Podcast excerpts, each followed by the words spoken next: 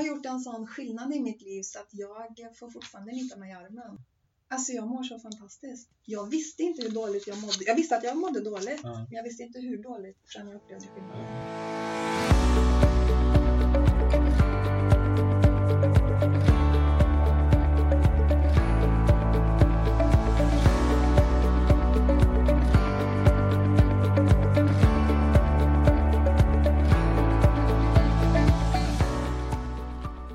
Möter Veronica Ambertsson, 48 år, på hennes arbetsplats i Skövde så är hon sprudlande glad och ser ut att brinna av livskraft. Annat var det förr. Veronica har nämligen större delen av sitt liv kämpat med en ätstörningsproblematik som legat som ett mörkt täcke över hennes liv och upptagit mycket av hennes energi. Veronica har gjort mycket i sitt liv och fixat det mesta hon tagit sig an. Förutom när det gäller hennes förhållande till mat där hon helt enkelt inte hade kontroll över sitt beteende. Det var precis som hennes hjärna var hookad, som hon själv uttrycker det. Hetsätande och en kraftig övervikt förde henne stundtals ner i depressioner där hon hade svårt att finna den riktiga glädjen i livet. Men i hennes ständigt sökande efter en lösning hittade hon till slut en kvinna i USA, där hon tidigare varit bosatt, som skulle visa sig kunna förändra hennes liv totalt. Hon fick ny kunskap som gjorde att hon kunde bryta sina gamla tanke och beteendemönster för evigt. Hon kunde lägga om sin kost och skippade bland annat socker och vitt mjöl helt och hållet. Kilorna försvann och framförallt fann hon en frihet som hon aldrig tidigare hade upplevt. Det var som om livet fick färg och samtidigt växte hennes självkänsla vilket gjorde att hon kunde börja leva livet fullt ut på flera plan. Veronica hade tidigare i sitt liv jobbat mycket inom HR-området och det bästa hon visste var när hon fick coacha andra individer. Detta i kombination med hennes pånyttfödelse ledde till att hon bestämde sig för att börja jobba som livsstils och förändringscoach i sitt eget företag Change is beautiful. Som namnet antyder så ligger fokus i hennes verksamhet på förändringsarbete och genom att hon jobbar mycket online finns det inga geografiska begränsningar när hon hjälper sina kunder att förändra sin livsstil. Förutom coaching håller hon även e-konferenser och föreläsningar.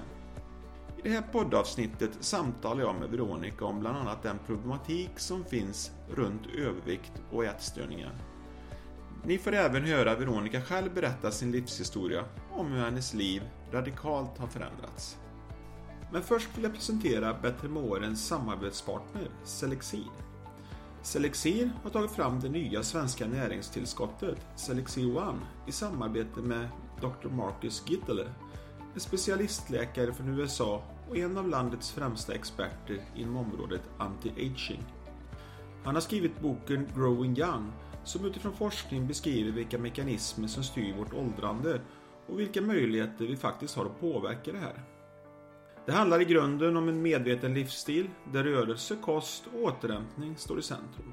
Men också om hur vi kan tillföra kroppen vissa naturliga ämnen som motverkar åldrandeprocessen i våra celler. Istället för att tillföra dessa ämnen separat har nu Selexir gjort det enkelt för oss genom att samla flera av dessa ämnen i en och samma kapsel.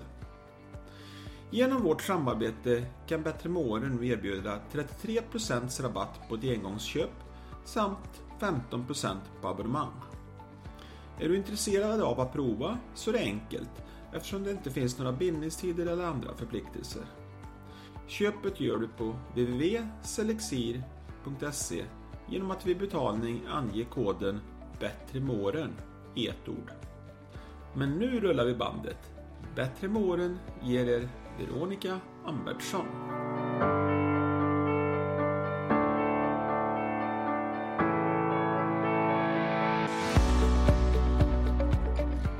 För en månad sedan så fick jag ett mail från Veronica Ambertsson.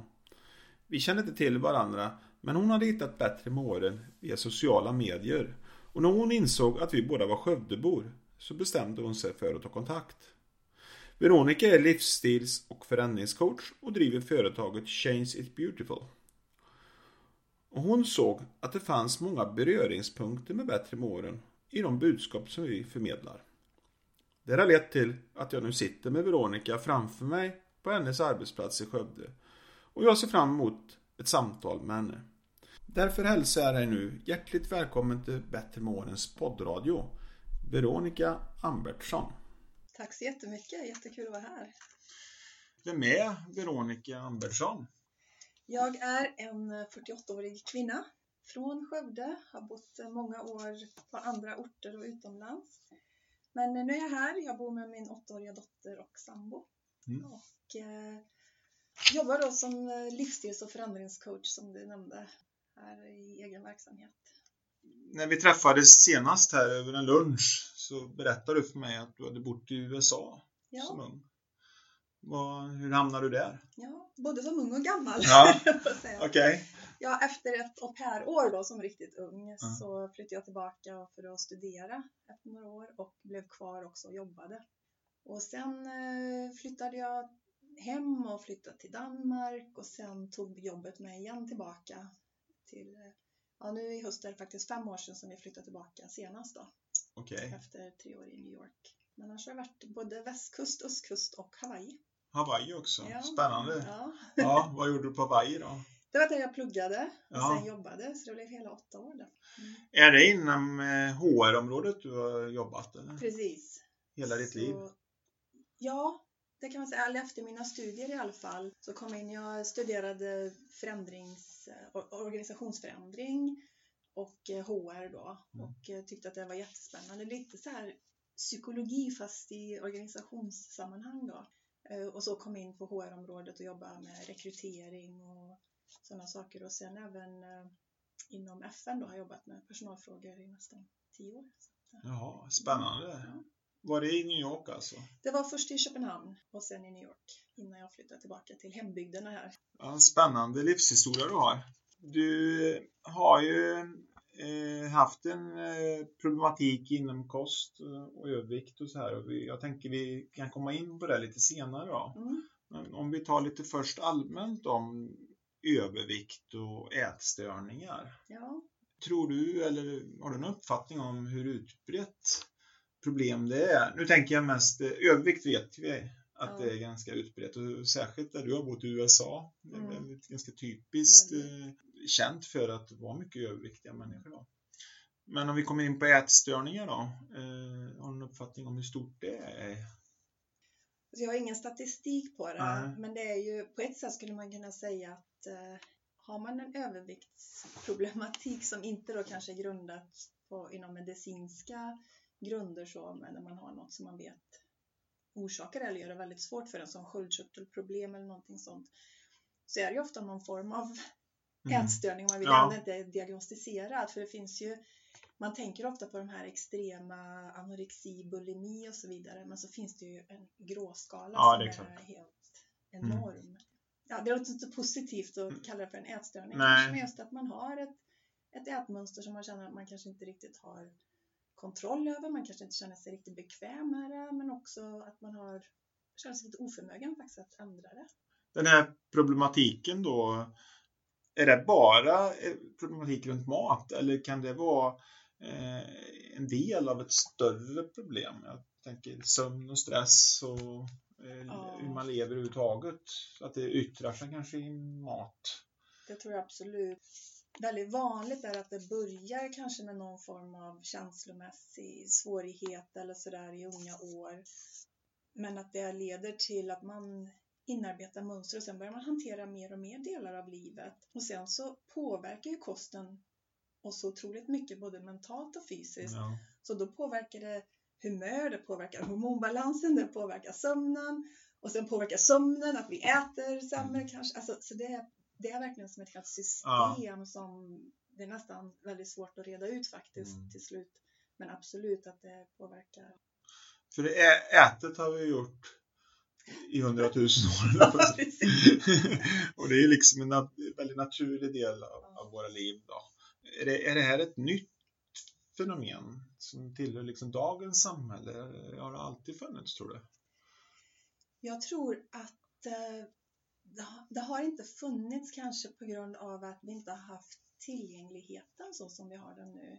tillgängligheten av mat och av designad mat som är gjorda för att ja, lyfta dopaminet och så vidare Mm. gör ju att eh, det, det nästan, att om det inte orsakar problemet så stärker det ju problemet. Mm.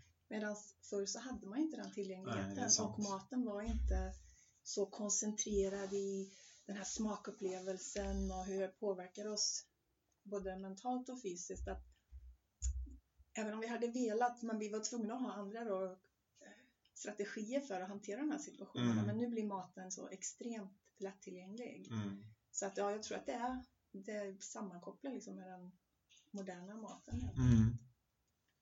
Det är väldigt mycket fokus runt mat idag. Eh, man läser i tidningar och löpsedlar och så här.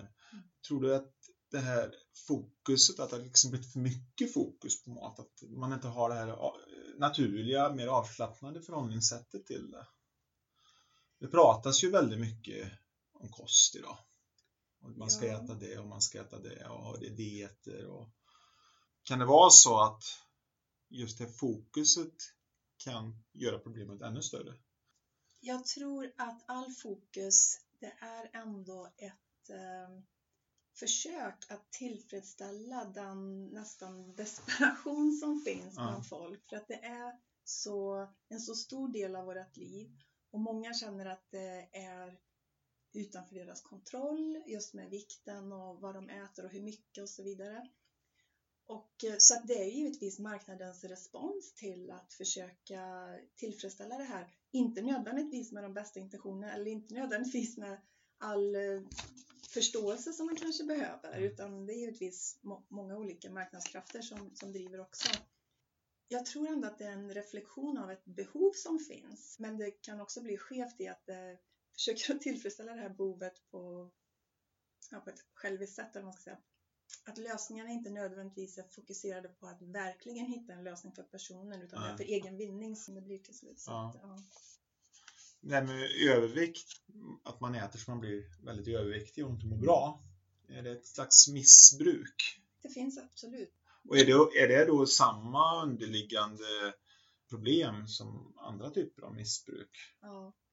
Man pratar ju om, när man pratar om beroende, Ja, då det. pratar man ju om att eh, det är ju samma funktion i hjärnan i signalsystemet, Mm. men det har olika utlopp. Det är cigaretter för en, det är alkohol för en, det är eh, spel för en, Mm. det är porr för en Mm. och så är det mat Mm. för en annan. Ja, det. Men det är samma respons i kroppen. Mm. Och jag hade ju själv den erfarenheten när jag läste en bok som handlade om eh, alkohol, alkohol och drogmissbruk.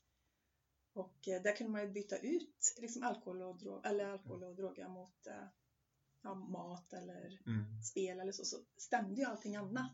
Det med vikt, tror du att man är född med någon född med en vikt så att säga som kroppen strävar efter? Eh, eller är alla gjorda för att vara smala? Det finns ju bevis för att vi har olika genetisk läggning Ja. till att lägga på oss eller inte. Mm. Och historiskt sett så säger de ju att de som hade lätt för att lägga på sig, det var ju de som gärna överlevde. Mm. För att de, när det var dåliga tider, hade Ja. större reserver. Man kunde leva på kroppsfettet. Ja, precis. Så att den funktionen som kanske ställer till det för många av oss i den här matmiljön som vi har idag var en väldig tillgång. Mm.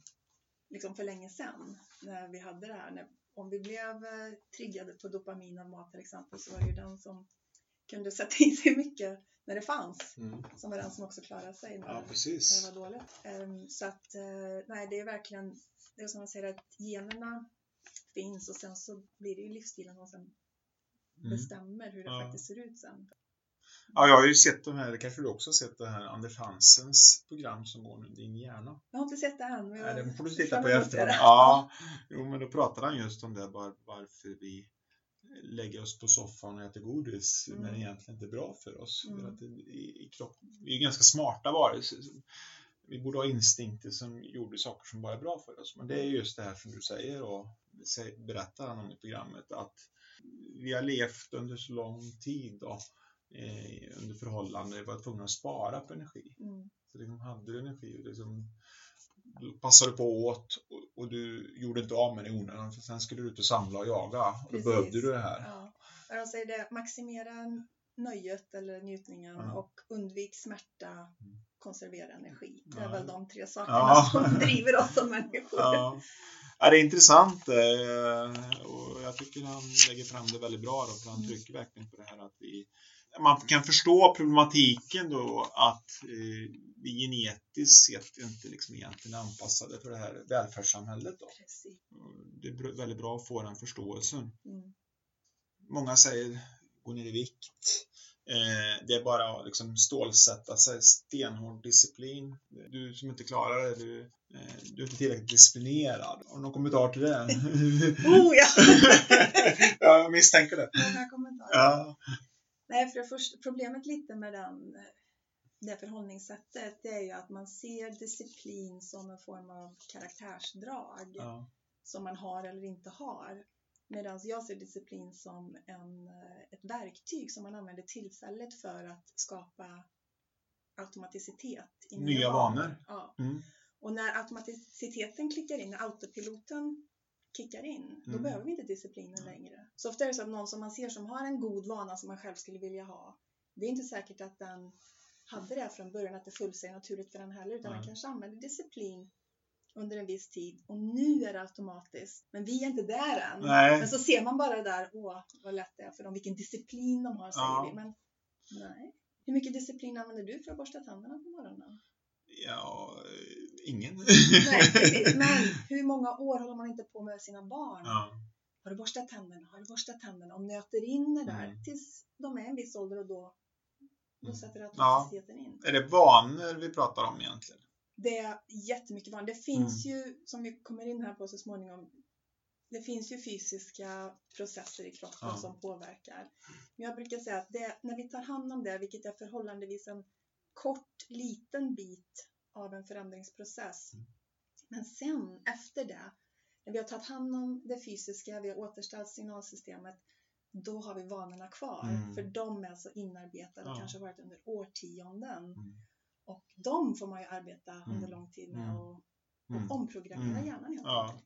Ja, det är väl samma som jag som har tränat hela mitt liv nästan. Och så, eh, det, jag funderar inte så mycket innan jag drar på mig träningskläderna. Men det, det handlar ju också om vanor precis. ja, och beteende som jag har Mm. liksom, skaffat mig. Du har skaffat en rutin. Ja, rutin, rutin Ja. är ett bra ord. Ja. Idag pratas det om hälsohets. Hur ser du på det här med hälsohets? Har vi en hälsohets i samhället idag? Ja, Upplever du det så? det tycker jag vi har. Och eh, dels är det väl lite jakt på det liksom, unga, vackra lite grann sådär. Men sen tror jag också från mitt perspektiv då som har varit väldigt ohälsosam under jättemånga år. Så är det lite den här attityden över att eh, men nu får du skärpa till dig och du ligger liksom, samhället till last genom dina dåliga vanor och så vidare. Och att i det sammanhanget veta vad, man, eller vad jag behöver göra egentligen. Eh, förstå konsekvenserna av mitt beteende. Vilja faktiskt göra en förändring. Men uppleva att jag inte förmår. Det kallar jag för hälsohets. Ja.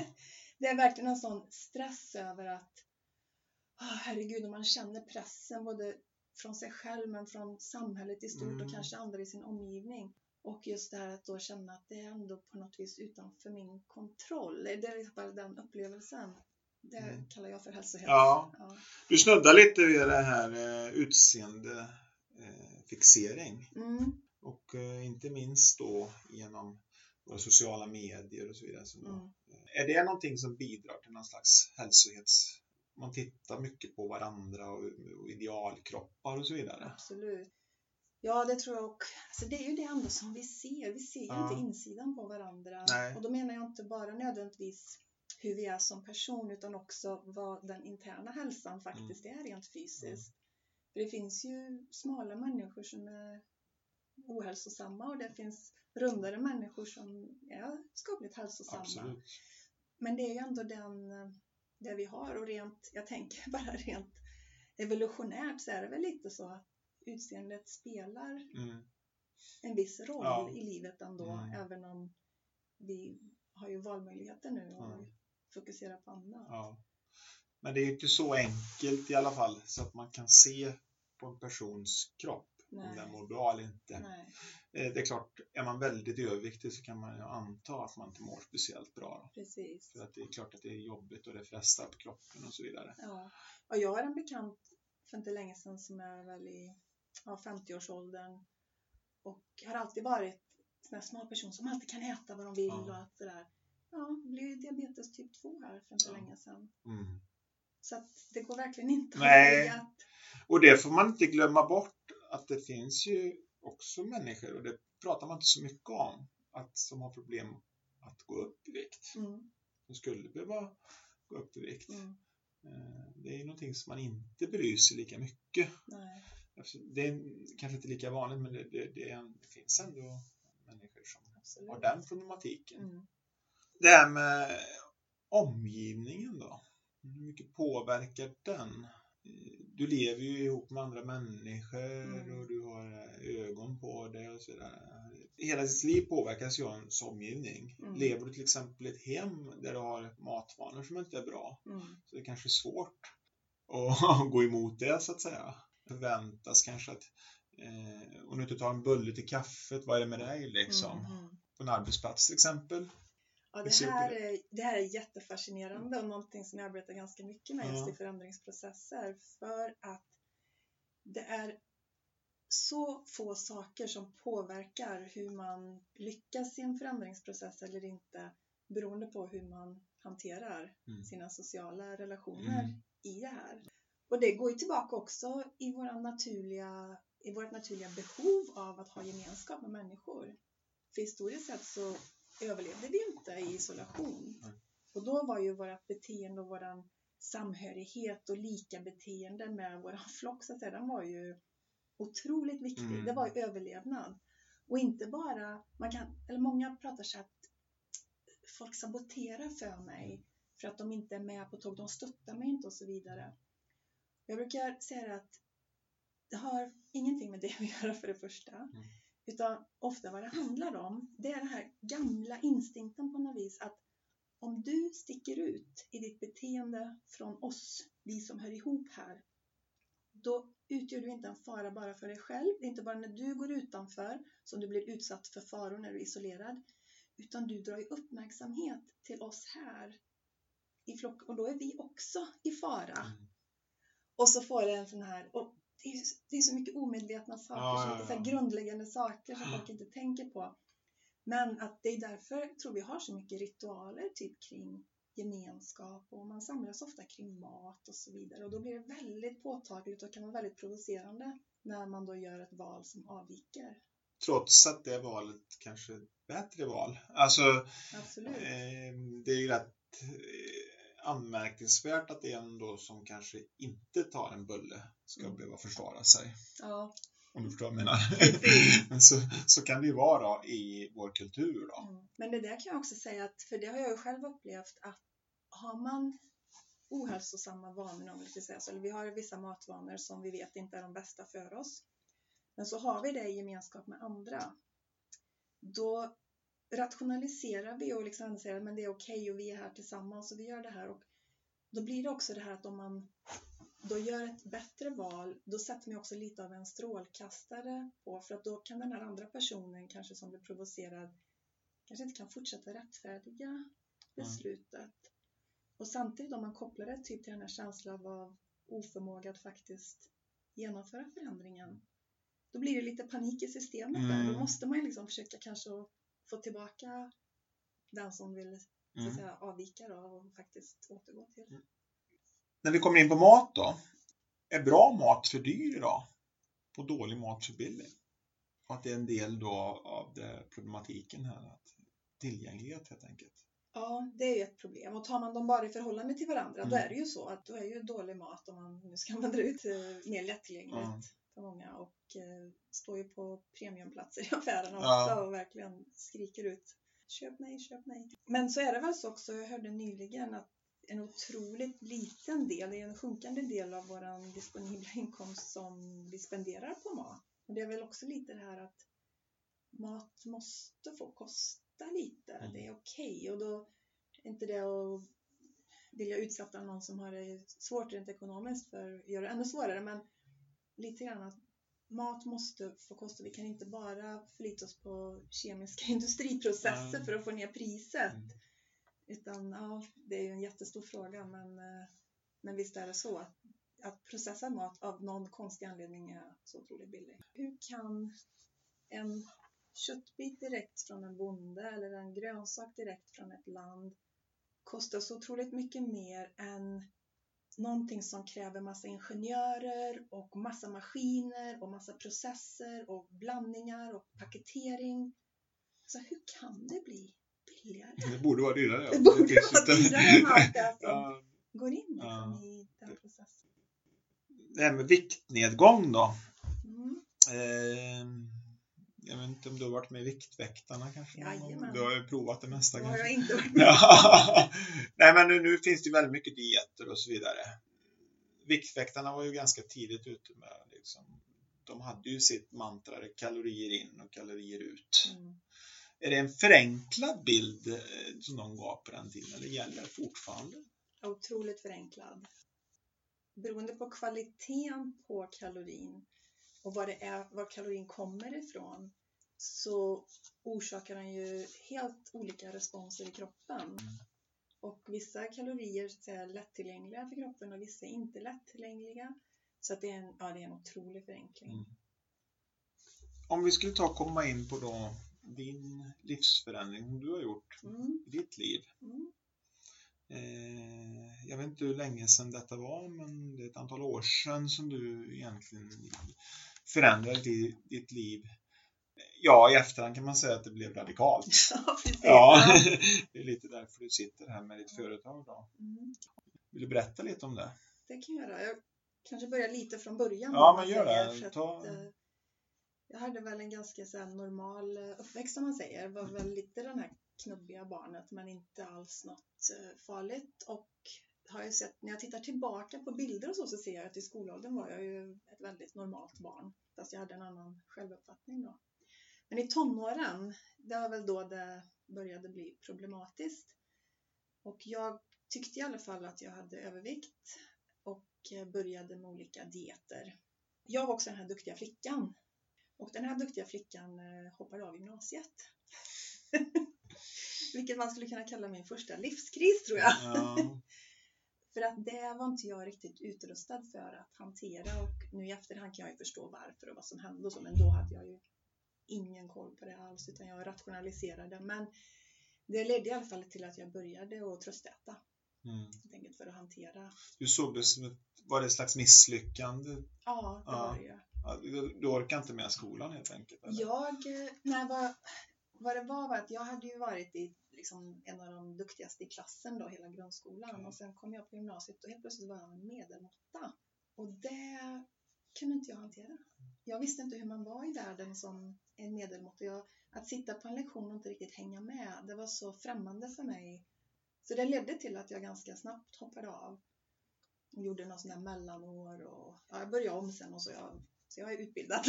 Ja. Men eh, det var, ja, det var en kris. ja, men sen var det ändå styrka då att ta det beslutet, för det kan ju inte ha varit lätt. Nej, det var det ju inte. Nej. Så på det viset. Men det är också sånt där som man kan se i efterhand. Ja.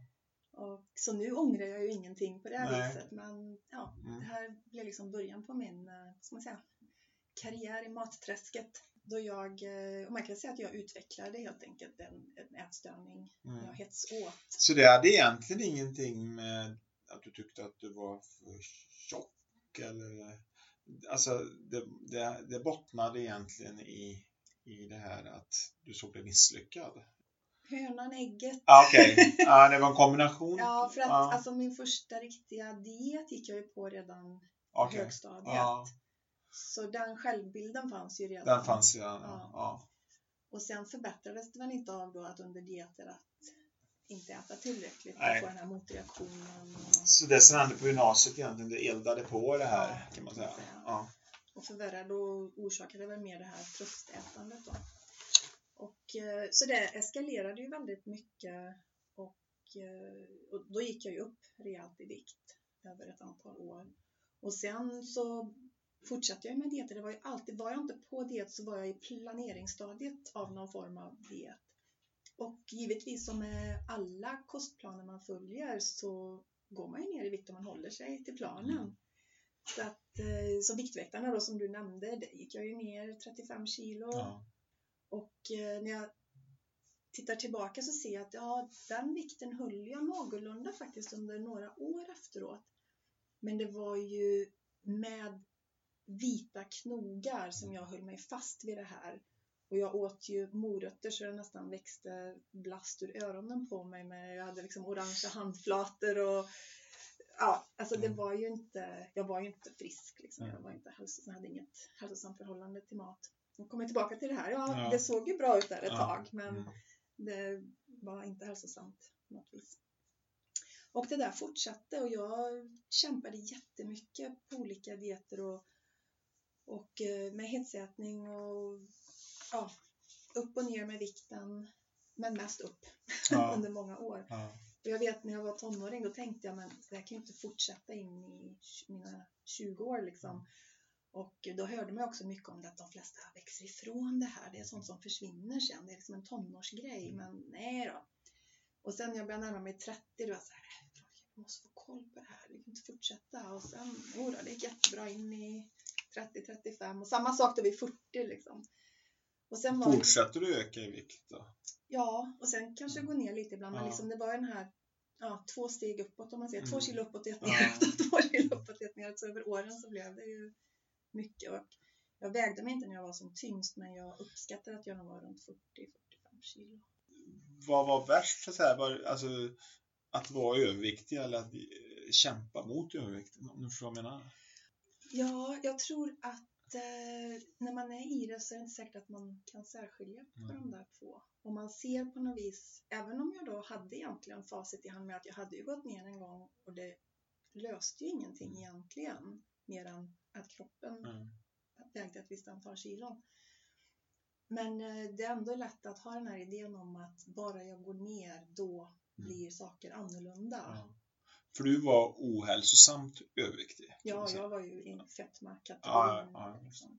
Och sen var väl det stora för mig var väl när jag blev mamma. Det blev jag strax innan jag skulle fylla 40, så jag var en sån äldre mamma. Och då var det lite så här typ att "Nej, men nu har jag ju min dotter här och jag måste ju ta hand om mig själv för hennes skull. När det också misslyckades, eller när, som jag såg det, när jag misslyckades med det, då var ju verkligen hopplösheten stor Mm. och kände med det här, alltså om jag inte ens kan göra den här förändringen för hennes skull, då, då vet jag inte vad som skulle kunna Nej. hjälpa mig. Liksom. Och då hade jag också gått i ett formellt behandlingsprogram för att komma till bukt med det. Jag hade gått i terapier till höger och vänster, höll jag på att säga, och verkligen eh, gjort vad jag tyckte var allt jag kunde. Och ändå så klarade jag det inte. Och vad blev då vändpunkten? Vändpunkten kom när jag var eh, jag tror 43-44 där någonstans. Då fick jag nys om eh, ett webbinar där en kvinna förklarade väldigt pedagogiskt vad som faktiskt händer i hjärnan när man äter viss sorts mat. När vi pratar om den här hooken, det här beroendet. Ja. Och jag hade ju, jag skulle nog säga 100% igenkänning i det hon beskrev. Vilket gjorde att jag då sökte mig till hennes kurs som hon hade då på nätet. Och eh, helt enkelt valde bort man säga, moderna livsmedel, processad mat. Valde bort framförallt socker och mjölprodukter, men även annan processad mat. De råden du säger nu, välja bort processad mat, socker, mjöl. Mm. Det är ju någonting som alla nästan vet idag va? Ja. Men var hon då någonting, hade hon någon hon beteende, vet eller vad hade hon för bakgrund? ja, hon är... Hon måste ju ha haft något mer budskap än det. Ja, precis. Ja, Ja. Hon, hon förklarar ju forskningsmässigt. Och, Ja. Alltså hon är eh, neurologisk forskare, vet hjärnforskare. Okej, ja enkelt. precis. Hon var expert på beteenden kanske då? Det var hon. Ja. Plus att hon var ju själv en beroende Mm. person. Både eh, droger, tunga droger, alkohol och mat. Ja. Och rökning. Alltså så hon hade den... Hon Er, hade, erfarenhetsbas kan man säga. precis, hon Ja. hade både utbildningen och erfarenheten. Ja, just erfarenhet. Så hon kunde verkligen tala för, inte bara teoretiskt utan också rent förklara hur hur det påverkar en. Liksom. Det var det som gjorde också att hon blev så förtroendeingivande för att hon bara inte stod och pekade och klappade en på huvudet och förklarade hur det var utan hon har själv varit i det där träsket. Det är ju, och det är ju givetvis saker man har hört innan. Skillnaden här är väl att om man verkligen ser det som ett beroende, vilket det ju är, eh, eller kan vara, det är inte alla som är beroende, det är inte det jag säger, men om man nu är det, om man nu har en huckad hjärna som jag brukar säga, då behöver man avstå. Och det är väl där som de allra flesta råd avviker, för de säger att nej men, allt i balans. Lagom av allt och man måste kunna unna sig då och då. Och du, bara du är duktig på veckan så kan du liksom äta på helgen och så vidare. Och det där funkar ju för en hel del människor. Men så finns det då också väldigt, väldigt många av oss som att avstå helt är faktiskt lösningen. För vad det gör det är att kroppen har en fantastisk förmåga att återställa signalsystemet. Så att om vi avstår, då får vi uppleva den här friheten av att inte känna att man måste liksom hålla fast och ha den här hundraprocentiga disciplinen för det är det enda sättet man kan klara sig.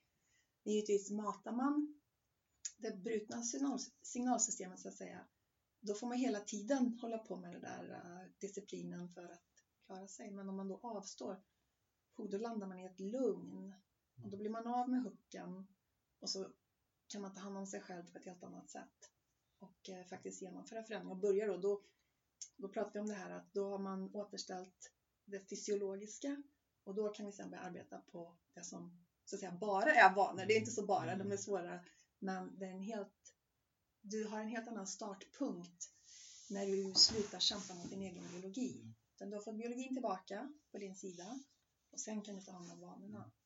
Då har du mm. alla förutsättningar. Det var vid en tidpunkt så slutade helt enkelt med socker, mm. vitt mjöl, mm. processad mat? Ja, inte all processad mat. Nej, det är väl svårt kanske. Men grejen är, vad jag letar efter det är, har den socker och mjöl eller socker eller mjöl i sig, då avstår jag den. Och sen har jag återfått också min kropps känslighet. Så nu märker jag av om en viss processad mat triggar mig. Jag mm. försöker äta så lite som möjligt men det är ändå ibland oundvikligt. Mm. Och, eh, så det finns mat som inte innehåller socker eller mjöl som jag ändå avstår ifrån för jag känner att det, det, det triggar den här. Mm. Hur är det med fetter då? Fetter är jätteviktiga. Mm. Att vi får i oss. Mm. Det är ju, kroppen använder ju mycket. Det låter lite LCHF-tankar i detta. Ja, nej men... Men det vill du inte kalla det? Nej, det är det inte. Eller alltså, nej. nej, inte mitt perspektiv. Alltså, det, som, det viktiga är att utesluta socker och mjölet. Eller att avstå det helt enkelt. Det är ett mm. val man gör. Ja. Och sen efter det så finns det extremt mycket flexibilitet i hur man vill äta i övrigt.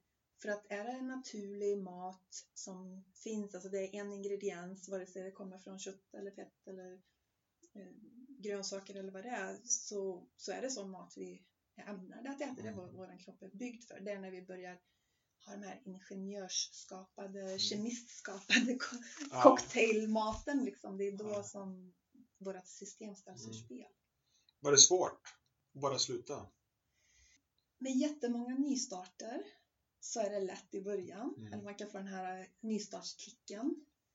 Och eh, när man får resultat så kommer man lätt in i en smekmånadsfas. Så det också går lätt. Men förr eller senare kommer ju det här vad jag kallar för driften. Då det kanske inte känns lika roligt eller man utsätts för något jobbigt. Eller det bara blir vardag. Eller man börjar tänka att men kanske att jag kan nu och sådär. Det är då det mm. gäller att arbeta sig igenom ja. den där driften. Och då kan man komma in och få en ny skjuts, fast då har man liksom fördjupat mm. sin förändring och man har förstärkt de där kompetenserna som man faktiskt behöver för att mm. genomföra förändringen och så förstärkt det där nya positiva. Har du haft några sådana, om vi ska kalla det, återfall? Ja, det har jag haft.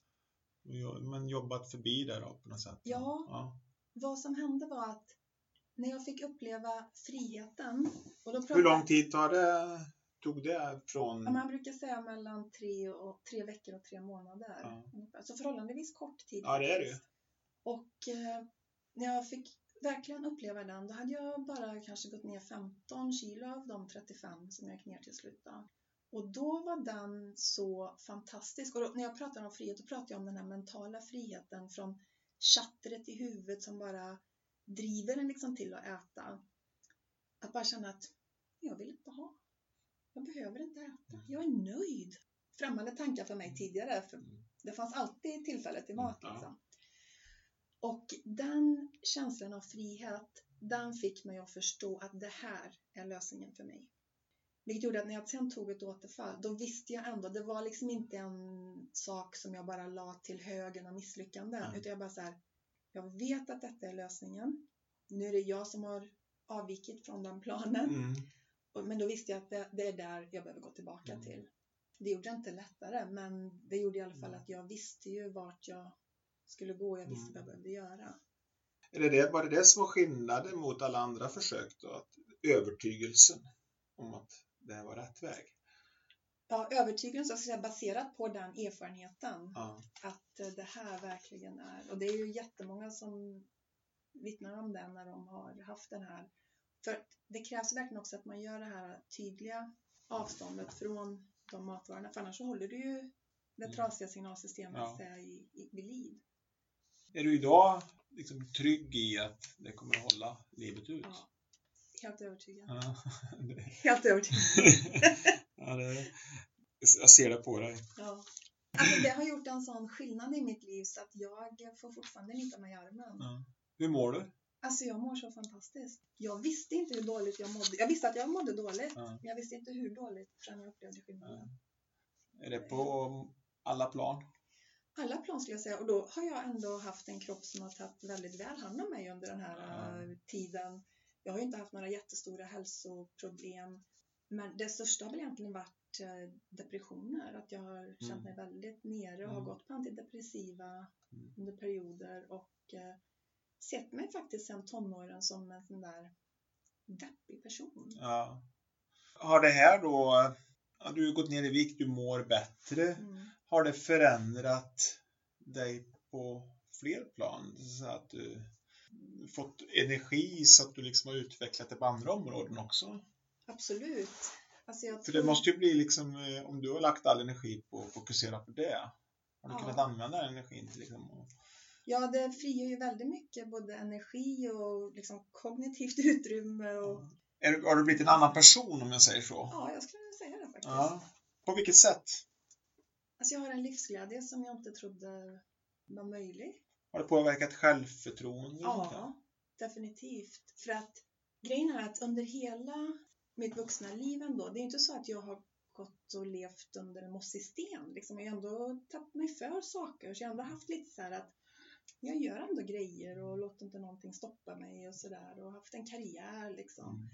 Men sen så har det ändå funnits det här som ett, som ett tunt regnmoln liksom över allting lite grann. Och, och det är klart att jag har också hållit mig tillbaka i vissa tillfällen för att jag inte vetat om jag skulle klara av att ta ett jobb till exempel.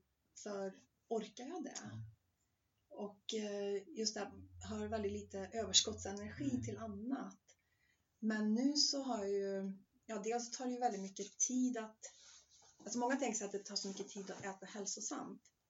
Men när man har en väldigt så här tydligt vad man äter och inte äter, då är det så mycket av livet som innan gick ut på att undra liksom, var ska jag äta, när ska jag äta, hur, liksom, hur mycket planera, åka och handla för att få den här maten. Alltså det tar ju enormt mycket tid. Och just det här kognitiva energin det tar är ju enorm. Och nu är mm. den frigjord. Det blir ringar på vattnet alltså? Ja, och även som i min relation till exempel. Den, den har ju kommit till efter detta också. Ja. Och det har inte att göra med bara att ah, men nu har jag gått ner i vikt och så, utan det är också att jag känner mig ju bekvämare i mig själv och mm. känner mig tryggare och också har tid att, och uppmärksamhet att ge någon annan. Mm. Även om jag kanske hade den längtan innan så var det ändå liksom att jag mm. var ju, hade ju tunnelseende. Fast det såg jag inte riktigt då kanske. Nej, men äh, jag inser det nu. Mer närvarande i nuet kanske. Ja, absolut. Pratar förändring, det kommer ju ofta ur livskriser.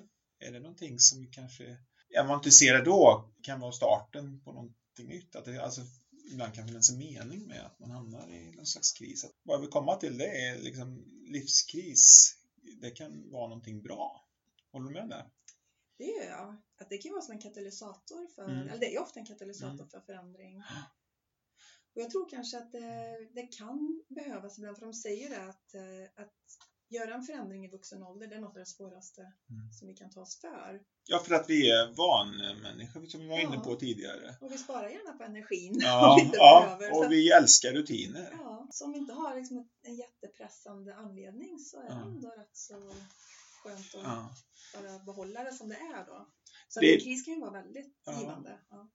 Det där är intressant det där med, med rutiner tycker jag. Det, det, och förändringar. Mm. Det kan ju räcka med att du sätter dig på en annan plats vid fikabordet på jobbet så kan det bli panik i läget. Känner du igen det? Så sådana är vi. Mm, Vi, vi älskar rutiner och att det ska vara samma. Och det har ju med effektiviteten att göra. Ja. Man gärna vill vara effektiv och ändra saker hela Mm. tiden så då måste ju hjärnan arbeta och då tar det energi från något annat. Det är därför början på en förändring och sen att man tar sig igenom den här driften. Det är där, sen kommer man in i mera automatiserat av det nya och då sker det mer automatiskt. Då sparar vi energi på ett annat sätt. Nu tänkte jag att vi skulle komma in på ditt företag, Change is beautiful. Vilket härligt namn. Ja, Hur kom du på det namnet? Jag kommer faktiskt inte riktigt ihåg, men det är ändå någonting som står för, eh, står för mitt förhållningssätt till förändring. Och jag tror även innan den här förändringen som jag gjorde då för ungefär fem år sedan så har jag ju arbetat med förändring till exempel i organisationer och så och sen även eh, verkligen tyckt att det här med förändring det är något otroligt spännande jag har liksom flyttat utomlands, man har fått utsätta sig för olika situationer och för nya saker och sådär. Det är en jätteutmaning men sen så är det så berikande. Så att jag har verkligen, alltså jag tycker bara att det är så fantastiskt med förändring. Ja, Så det kommer lite från, eh, från det förhållningssättet Ja. helt enkelt. när startade du det här företaget och eh, varför? Jag startade det 2015. Ja. Hade du då eh, någon anställning någon annanstans? Du... Nej, för det var då jag lämnade FN och Okej. flyttade tillbaka från USA. Och eh, då hade jag gjort en sån liknande flytt tidigare och eh, funnit att det var väldigt svårt att komma med så mycket utländsk erfarenhet och få jobb. Plus att jag tyckte att den delen av mitt jobb tidigare som var det mest intressanta, det var när jag fick coacha. Du vet, när folk kom in och stängde dörren och Ja. ville ha hjälp med något karriärmässigt eller personligt. Så, så att då var jag inställd på att eh, jag, det var vad jag ville göra, jag ville coacha. Jag ville hjälpa människor. Jag hade, inom HR så hade jag liksom hjälpt människor mer på ett systematiskt plan. Nu vill jag komma in så här en och en liksom, Ja. få det här samtalet och direkt påverka lite grann. Tror du det är många som, som vill förändra sina liv? Ja, Vi var inne lite på det, att vi inte är så förändringsbenägna men Ja. någonstans kanske det är många som går där ute och vill ha förändringar. Ja, och särskilt så personlig förändring, personlig utveckling, personlig förbättring. Vare sig det handlar om just som med träning kanske eller med vikten eller bara att utveckla någon förmåga. Det är en otrolig längtan hos oss. Det är ju bara den här svårigheten i att faktiskt Och var ligger svårigheten egentligen? Är det det här med vårt vanebeteende? det är jättemycket med vanebeteendet och det här samhörighetsbehovet som vi Ja, har just det. till exempel. Vi lever i en omgivning liksom. Ja, och Ja. sen också lite att vi har en förväntan att det ska vara lätt. Vi har en förväntan att bara jag fattar ett beslut och sen att jag är riktigt, riktigt beslutsam, att det på något vis ska räcka hela vägen. Eller att viljestyrkan ska räcka hela vägen. Det gör det inte. Vi behöver mer effektiva strategier för att genomföra det. Når du resultat med den du jobbar med? Absolut. Ja. Ja. Eh, Hur eh, når du ut? Hur jobbar du? Jag jobbar ju helt på nätet. Ja, du gör det? Mm. Så att eh, jag använder ja, sociala medier och så har kontakt med människor och sen så har jag en kursplattform. Jag både har kurs och medlemskap. Men det är helt man, det är inte alls platsberoende på något vis utan det kan man vara med. Du jobbar ju med förändring framförallt, ja det är enbart livsstilsfrågor Mm. egentligen då, att Mm. förändra folks livsstil då. Mm. för att få en förändring så handlar det både om att eh, fysiologiska förändringar och psykologiska förändringar. Eller? Mm. Det sitter både i kropp och huvud problematiken. Det gör ju det. Ja. Och det viktiga som jag vill få fram här det är också att när vi pratar om att det handlar om det psykologiska så är det ju inte det här med karaktär som man så ofta hamnar i det, Mm. liksom att man ska ha stark karaktär och att det är det som kommer göra att jag lyckas. Utan först, jag ser ju kosten som liksom ingångspunkten för förändringen. Mm. För är vi tunga i kroppen, är vi, vet vi med oss att vi inte Mm. äter hälsosamt, vi vet att vi överäter, men att man har den här oförmågan att faktiskt eh, ändra den. Då behöver vi först få tillbaka kroppen och få tillbaka signalsystemet så att hungersignalerna återställs och så vidare. Då börjar vi med kosten.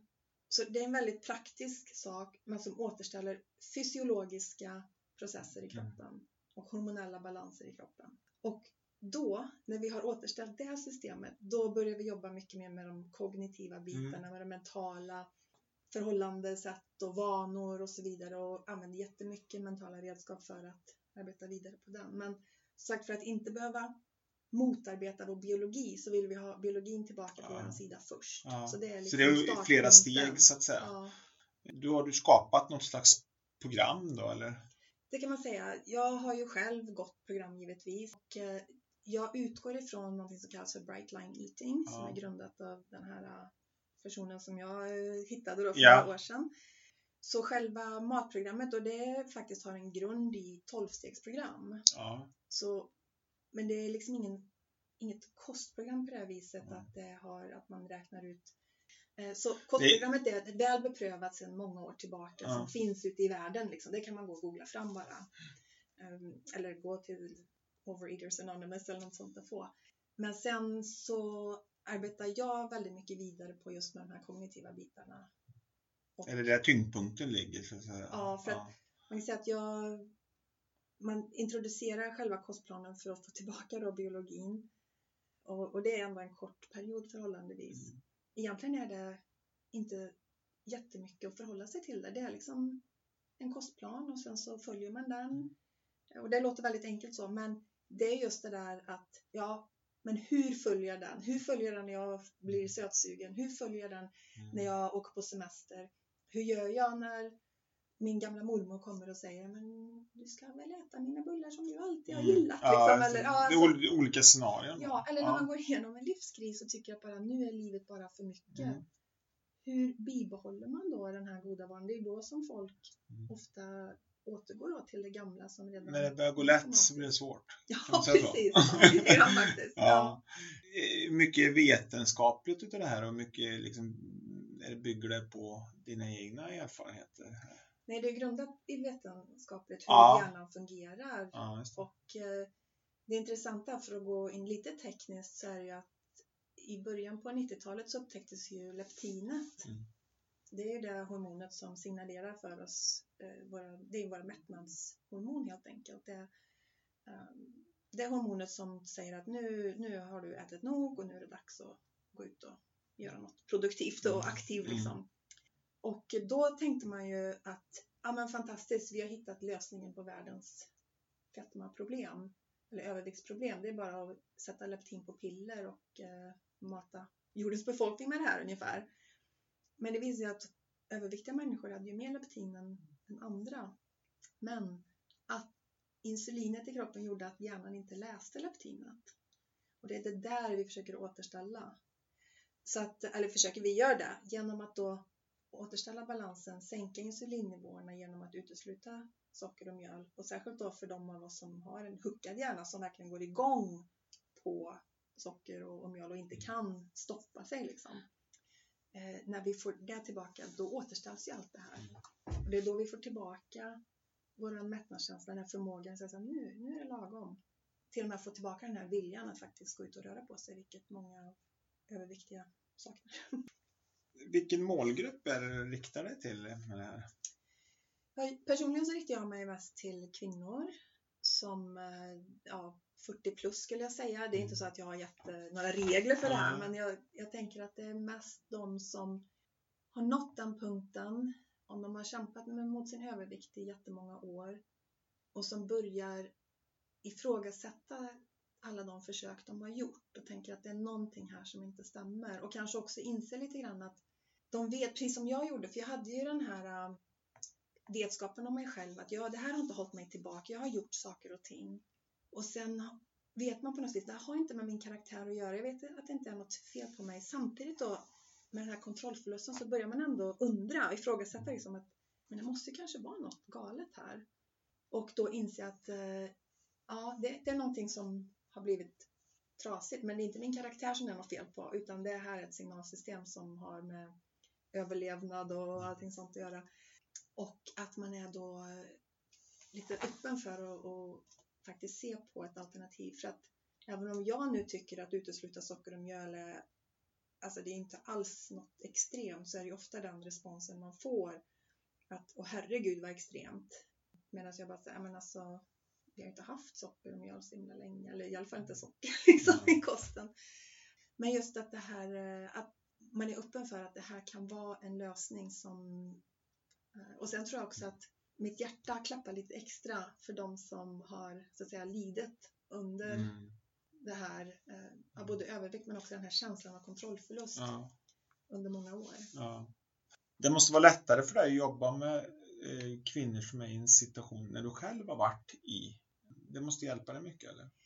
Det gör det och det är det som gör att jag verkligen jag, jag, känner så för dem, för jag känner ju till den smärtan det innebär. Ja, ja.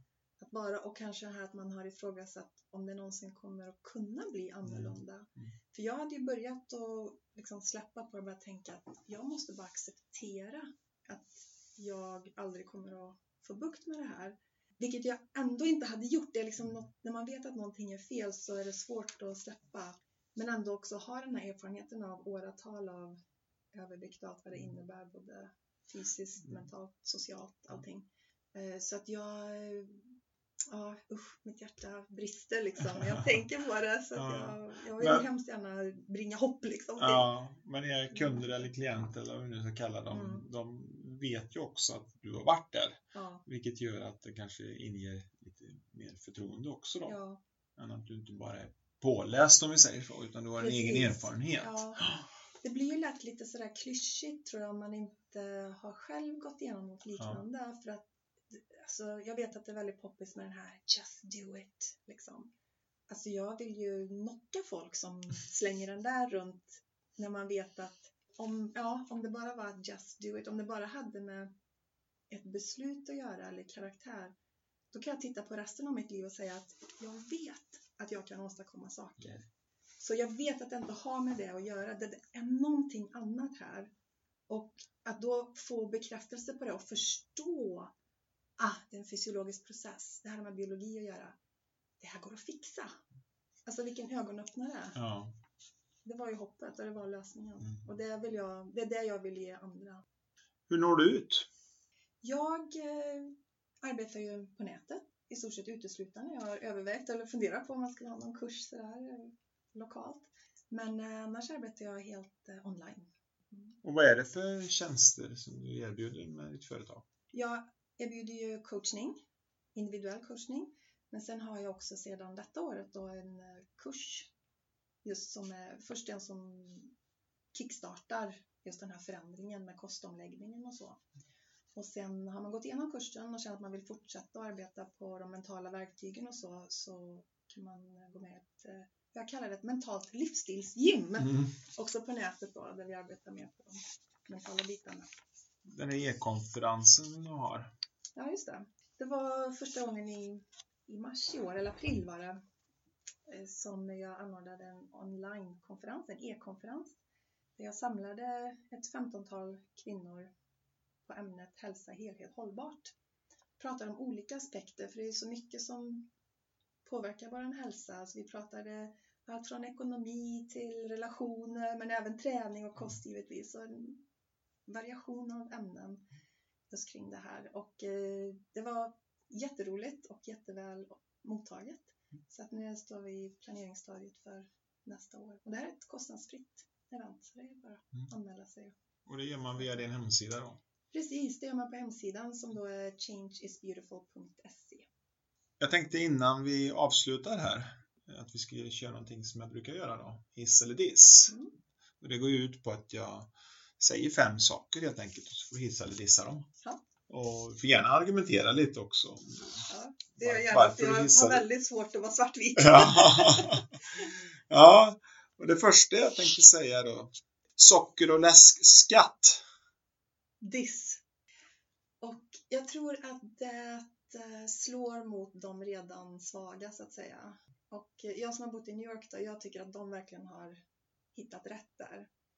För de har ju moms på saker och ting. Men de har tagit bort momsen. Dels från kläder, typ under tusenlappen. Och även på vanlig mat som du köper i affärerna. Inte socker och godis och sånt. Det har fortfarande moms. Men bra, alltså normala matvaror så att säga, har ingen moms i affärerna där. Så att man behöver kläder, man behöver mat och det ska man liksom kunna få bra mat. Men om du har råd att köpa ett par jeans för 2000 då kan du köpa ett par jeans för 2500 och få liksom betala den momsen. Eller om du har råd att gå på restaurang eller köpa väldigt eh, ja, dålig mat så att säga, då har du råd att betala moms på det. Och så det där skulle jag nog hellre se att göra de bättre alternativen och nödvändigheterna mer lättillgängliga än att bestraffa. Särskilt när jag vet att för jättemånga så ligger det beroendebeteende bakom. Jag vill liksom inte slå på dem som redan... Nu är det vissa länder som har infört det här. Ja. Jag ska i ärlighetens namn säga att jag vet inte riktigt resultatet av eh, eller effekterna som har blivit i de här länderna. Men eh, Jag, vet ändå att det har varit lite debatt om att om man skulle införa då skatt på läsk. mm, Ja, framförallt läsk är det väl då. ja. Mm. Och på ett sätt är ju den idén kanske att ta bort momsen på bättre mat. Ja, det, jo men det, det mat. antar Det är lite Ja, samma mm. fast det uppfattas ju annorlunda. Det, Ja. det är mer generöst Ja, än att vara bestraffande. Ja. Mm, det är ju samma tanke som man har gjort med tobak. Och... mm, mm. Men du dissar den. Jag dissar den. Ja. Eh, då tar vi nästa. Eh, Biggest Loser. Diss. Ja, det, det var mer väntat faktiskt. Det det. Jag jobbar ju med mina klienter, de allra flesta över ett helt år. Tanken med det, det är att man ska få chans att arbeta sig igenom förändringen när och där livet händer. För livet är liksom inte en skyddad verkstad. Så för att det ska bli hållbart så måste man göra en förändring med så som livet ser ut. Och sen plus att de går till extrema längder för att få till de här resultaten. Med det finns ju också, det har gjorts undersökningar på, i alla fall i USA, på tidigare deltagare och det är ju det är väl en av liksom hundra typ som dels behåller resultaten och sen så får det ju fysiska långsiktiga konsekvenser också som inte är bra. Så att, ja, nej, det blir diss där. Då kommer vi till dieter. Mm. Ja, om jag förutsätter nu att dieter så menar vi de här tillfälliga försöken att man begränsar sig på något vis eller gör något. eh, Ja, du får göra din egen tolkning. ja, precis. Ja. då, då blir det diss där. Men jag tror problemet lite nu för tiden har blivit att vi kallar allt för en diet som inte tillåter, liksom, eller tillåter och tillåter, där vi inte bara äter precis vad vi vill, när som helst, vart som helst, hur mycket vi vill. Så att så fort vi gör någon form av eh, medvetet val så kallar vi det för en diet. Men jag tror att det är väldigt viktigt att faktiskt göra medvetna val och i detta fallet kanske utesluta processad mat, sockermjöl till exempel för vår hälsas skull. Men med ett livsstilsperspektiv. Så att det här är ju ingenting som man gör tillfälligt under en viss period för att sen sluta med. Utan det här är ju någonting man gör för att nå eh, ett hållbart liv helt enkelt. Skapa sig ett hållbart liv. Mm. Så att det blir bättre med åren. Det blir bättre med åren, ja. Så att det blev eh, lite både hiss och diss kan man Ja, säga. som sagt, ja, ibland. det är helt okej. Ja. Då kommer vi till eh, sociala medier. Eh, Diss höll jag på att säga, men hiss, en stor hiss. på Ja, sociala medier. ja, Ja. det, Jag använder ju sociala medier jättemycket. ja, jag har förstått att du är bra Ja. på det. Ja, jag tycker det. Vad Ja. roligt. Eh, nej, eftersom att jag jobbar online också så är det ju Mm. mycket där man både skapar kontakter Mm. och skapar gemenskap och så vidare. Sen får jag ju själv sätta gränser och liksom parametrar för. för Det är Ja. lätt att hamna i det här att man hela tiden sitter med telefonen och så. Så där får jag sätta lite personliga gränser. Jag har en app till exempel som blockerar Ja. vissa appar, vissa tider och så. Men jag är en stor fan av sociala medier. Och sen det som jag själv då tillämpar eh, regelbundet faktiskt. eh, Fasta. Jag kör eh, 24 timmars fasta. Mm. Jag har kört mycket 16-8 fasta då. Mm. Eh, Det är mer att jag läser mig till det jag har vant mig med det. Hissar du eller dissar du fasta? Jag hissar fasta också. Du gör det ja? Ja. Har du själv gjort det eller? Eh, ja, jag har gjort det, men inte direkt sedan jag började med den här kosten. Mer än att jag har min dygnsfasta så att säga. Mm. Eh, jag tror att vi har blivit lite rädda för hungerkänsla. Mm. Det har blivit något farligt nästan som vi ska undvika. Och ibland kanske också man har varit mycket på olika dieter då, att eh, det är någonting som eh, man är rädd för nästan för att det ska ge bakslag och sådär. Men det är väldigt naturligt. Och kroppen är ju gjord för att gå in i vila mellan måltiderna. Och just det här att vi får lov att känna oss hungriga och se fram emot en måltid och den här smakupplevelsen som blir faktiskt när man sätter sig till bords lite hungrig. Och nu menar inte jag att jag förespråkar att man ska eh, svälta sig på något Nej, förstår. absolut Nej, inte. det är inte det det handlar om. Nej, absolut inte. Utan det är bara att kroppen behöver tid att processa att den mår bra av att gå Mm. ner i fastetillstånd. Vi är uppväxta lite med eh, så, självklarheter som kanske inte är självklara. Det, det kanske till och med är myter mycket. Att det, det, exempelvis det här att man ska äta ofta och man frukost är dagens viktigaste mål. Och, Mm. eh, det kanske inte är så självklart som vi liksom fått det inpräntat i oss. Då. Ja. Om ti- ti- tittar vi liksom hur människan har levt så har man väl inte levt med regelbunden föda Nej. utan snarare tvärtom. Ja. Alltså våran kropp är ju anpassad för brist. Ja. Mycket bättre än vad den är för överflöd. Så att den kan hantera det väldigt bra.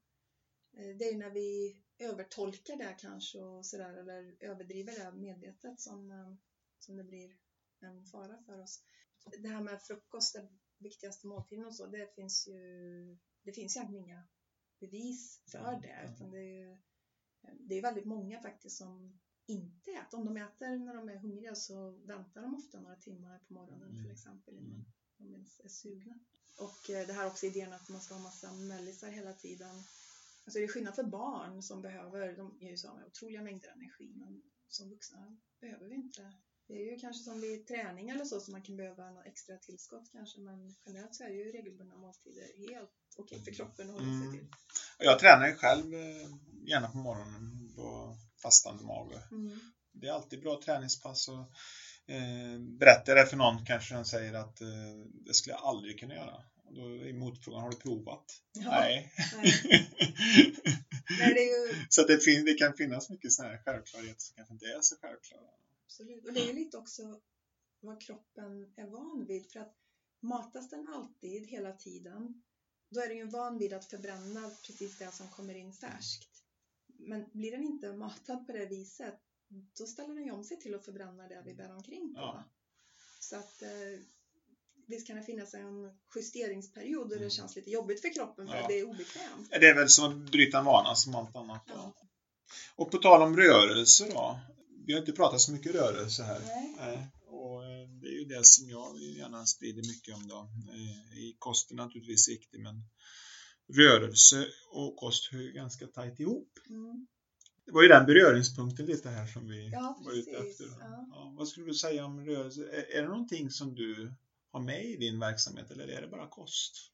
Det kommer, eller när man är längre fram i processen. Men eh, jag brukar säga att först så fokuserar vi på maten. Just om vi har en huggad hjärna Mm. så att säga, så behöver vi få med oss biologin först. Och när vi har fått det här leptinet som jag pratade om, när hjärnan kan börja läsa det igen, då får vi både mättnadssignalen och den här känslan av att ah, det är skönt att röra på sig.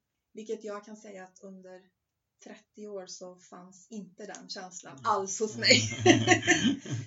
och det är en fascinerad upplevelse att tänka, eller faktiskt uppleva att så här, oj, det ska bli härligt. Det är som en ny värld som öppnar sig.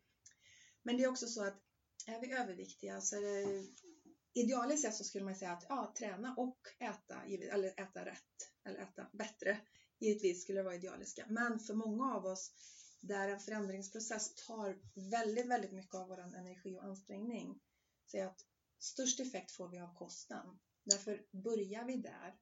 Jag säger när folk kommer in i, i mitt program eller min kurs och redan har en träningsvana som inte tar mycket av deras viljestyrka för att den är på automatik som för dig. Då säger jag, men absolut, fortsätt med den. Men om du inte har den vanan, då väntar vi. Och så fokuserar vi på kosten och allt vad det innebär, för det är en ansträngning. Men, men målet är att det ska vara automatiserat. Och när det blir det och när vi har fått biologin tillbaka och känslan kommer, då kan det bli en glädje i det istället för att det är liksom något sånt här krav och måste. För att absolut, det är jätteviktigt. Vi är ju skapta för rörelse och som Anders Hansen pratar om, att det påverkar ju våran, våra mentala förmåga och hjärnan också. Det är både kroppsligt och mentalt som, som det är nyttigt för. Så att, men det kommer helt enkelt senare Mm, i jag förändringsprocessen. Ja, det, det har varit spännande att prata med dig Veronica här Ja, och väldigt intressant att höra om eh, både din livshistoria och eh, din verksamhet och hur du jobbar och så vidare. Om man vill komma i kontakt med dig då, hur eh, gör man då? Ja, då får man gärna, man kan besöka min hemsida changesbeautiful.se. Jag finns också som Changes Beautiful på Facebook. Eh, Och eh, på Instagram finns jag som livet.utan.saker. Okej. har jag missat något tycker du? Jag tror vi har varit ganska heltäckande. Ja. ja. Har, har du något eh, medskick till lyssnarna eller något budskap som du skulle vilja avsluta med? Ja, Jag har en miniserie i tre delar via video som man kan få på min hemsida.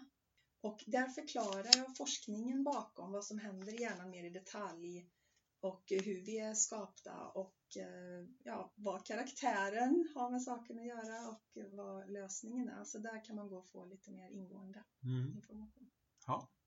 Nej, men då så tackar jag dig för ett jättetrevligt samtal och eh, så önskar jag dig lycka till också i din fortsatta verksamhet här. Tack så Hoppas du jättemycket. kan hjälpa många. Ja, tack så mycket. Ja. Det hoppas jag också. Ja. Det är verkligen någonting jag vill, jag vill skicka med. Det är just det här uh, hoppet Mm. om att om man har kämpat med övervikt och kanske tänkt att det, det är nog så här jag Mm. är. Mm.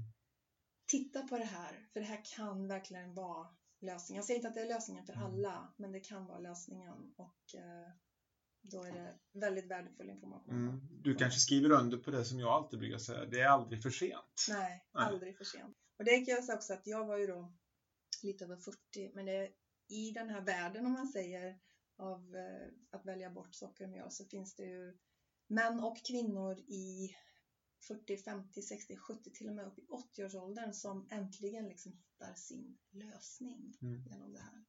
Och det är ju, folk är ju i tårar men Mm. så lyckliga över att, ja, äntligen i alla Mm. fall. Och då får jag till en jättebra avslutning. Det kan bli bättre med åren. Bättre åren, Ja. absolut!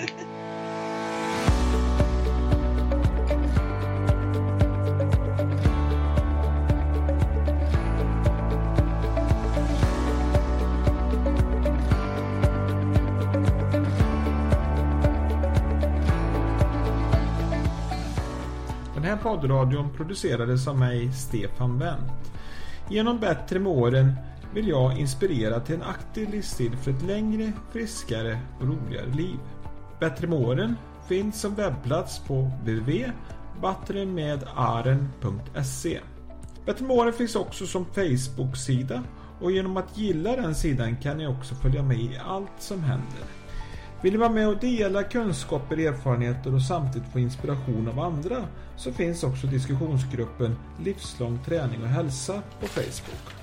Gruppen riktar sig till en något mognare målgrupp men det är fritt fram för alla att ansluta sig. Så välkomna att följa Bättre med åren. Ni hänger väl med?